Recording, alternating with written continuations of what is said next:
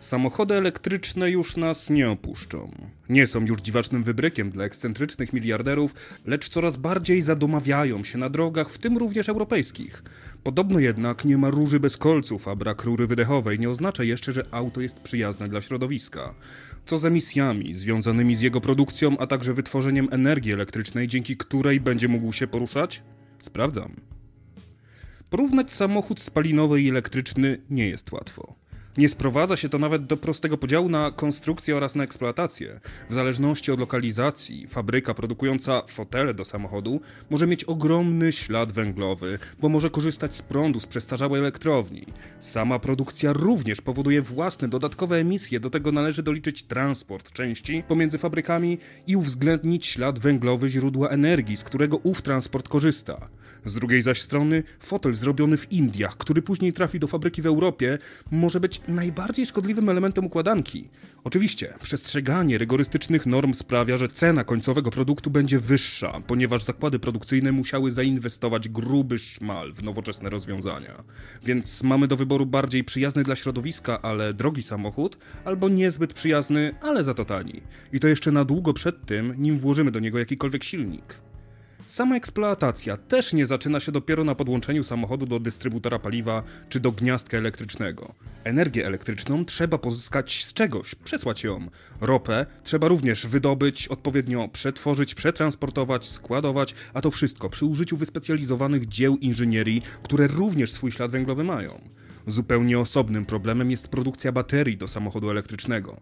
Szwedzki Instytut Środowiska na zlecenie szwedzkiego Ministerstwa Transportu oraz Agencji Energii przeprowadził w 2017 roku badania wpływu produkcji baterii litowo-jonowych na środowisko. W badaniach wykazano, że produkcja ogniw do jednej tylko Tesli S wiąże się z emisją dwutlenku węgla, jaką samochód spalinowy produkuje przez ponad 8 lat. W końcu zaś należy uwzględnić kopalnię kobaltu, gdzie w niewolniczych warunkach ludzie wydobywają składnik niezbędny do produkcji baterii. Punktem wyjścia dla opracowania tego odcinka była właśnie lektura owego szwedzkiego raportu, do którego odnośnik tradycyjnie znajdziesz w notatkach. Słyszałem już o nim dawniej, lecz jakoś nigdy nie było mi po drodze, by faktycznie do niego zajrzeć. No i właśnie, raport, nie badanie. Nie mogę jednak tu winić autorów tej pracy, lecz dziennikarzy, którzy ją opisywali. Nie przeprowadzono tam żadnych badań. Zebrano natomiast wnioski z faktycznych publikacji. I dla jasności nie ma w tym nic złego, tylko nazywajmy rzeczy właściwie. Ale przejdźmy do treści raportu.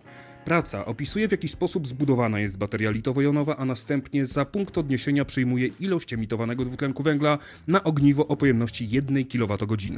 Analizuje proces wydobycia surowców, ich przetworzenia, zmontowania baterii oraz późniejszej utylizacji z podziałem na poszczególne składniki baterii. Stara się opierać na różnych źródłach i badaniach, uśrednia wyniki, ogólnie wygląda to całkiem sensownie. Co prawda, w całym raporcie nie pada to medialne porównanie, że produkcja baterii do Tesli S odpowiada emisjom samochodu spalinowego przez ponad 8 lat, ale można przecież wziąć ten przelicznik kilogramów dwutlenku węgla na 1 kWh, przemnożyć przez pojemność baterii Tesli i... Czekaj, co? Sam Elon Musk, zapytany o opinię na Twitterze, z politowaniem potraktował zarzuty. Gigafabryki Tesli oparte są o odnawialne źródła energii, pokryte są panelami fotowoltaicznymi, ślad węglowy ogniw jest wielokrotnie mniejszy niż ten, który napisano w raporcie. Popular Mechanics, istniejący od 116 lat magazyn popularno-naukowy, był mniej wybredny w opinii i nazwał szwedzki raport kompletną bzdurą i bełkotem. Co tutaj poszło nie tak? Bardzo wiele. Po pierwsze, szwedzki raport jest ze Szwecji. Zapytać można, no to cóż, że ze Szwecji. Kultura codziennego wykorzystania samochodu jest różna dla różnych krajów i środowisk. Oszacowanie emisji samochodów spalinowych zostało obliczone dla zwyczajów szwedzkich, gdzie samochodem się jeździ mniej niż w USA, a i silniki są mniejsze, zaś normy emisji spalin dużo bardziej rygorystyczne. Raport wymieniał modele Tesli, jak i parę innych samochodów elektrycznych jako przykłady najpopularniejszych modeli, ale w żadnym wypadku nie starał się pouczyć jakiegokolwiek innego kraju. Co więcej, boom na produkcję akumulatorów obserwujemy od dość niedawna. Wskutek dużego zapotrzebowania linie produkcyjne zaczęły ewoluować, konstrukcja baterii zmieniać się, zaś cena wytworzenia ogniw i ich ślad węglowy spadać. Według szacunków Bloomberga od 2016 do 2021 roku rynek ten powiększy się dwukrotnie, a przewidywania te całkiem nieźle zgadzają się z obserwowaną rzeczywistością. W końcu zaś był to raport, który opierał się na ogólnodostępnych publikacjach i próżno w nim szukać opatentowanych sekretów topowych producentów pojazdów elektrycznych, którzy nie tylko obiecują dobrą wydajność, wydajność, lecz również skontrolowani nie mają problemu ze spełnieniem norm. W końcu zaś wniosek płynący z raportu był zupełnie inny niż informacja, która poszła w świat. Wnioski skupiały się na tym, że niezbędne są inwestycje w technologię recyklingu, ponieważ nie możemy się już zadowolić jedynie neutralizacją szkodliwych budulców baterii.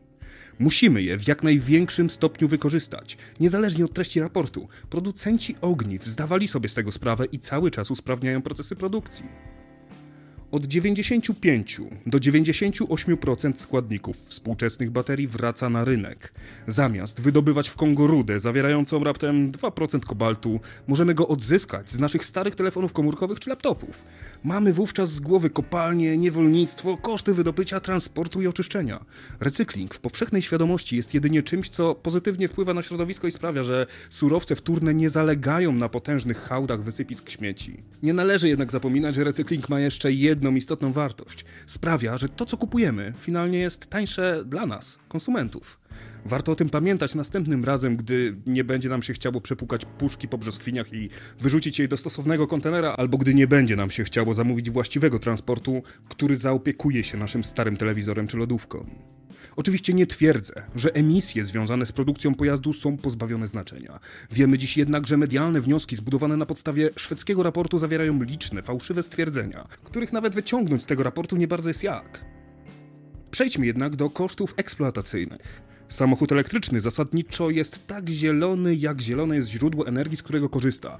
Aby porównywać emisje dwutlenku węgla powodowane przez auto na prąd, korzystamy z jednostki ekwiwalentu CO2 na kilometr, który jest wyliczany dla każdego kraju na świecie, a w USA nawet dla poszczególnych stanów. Na podstawie tego, skąd dany kraj prąd bierze.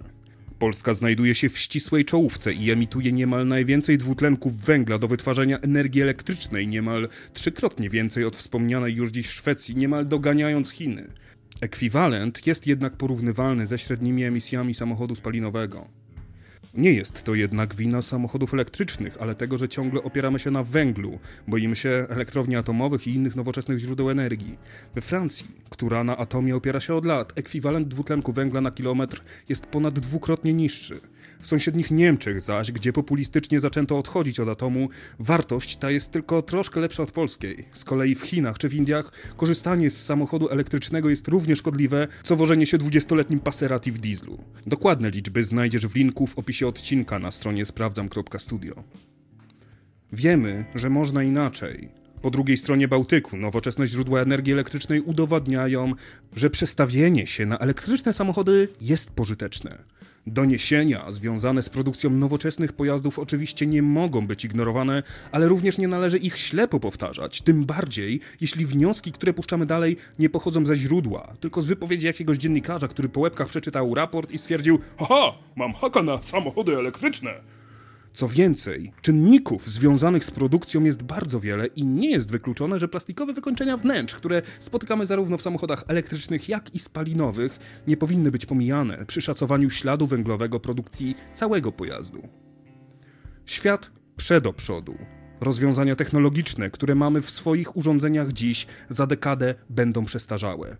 Profesor Tao Yang, pracujący w Instytucie Bioenergii i Technologii Chińskiej Akademii Nauk, swoją profesurę zdobył projektując nowy rodzaj baterii, gdzie energia bierze się z utleniania metalu tlenem z powietrza.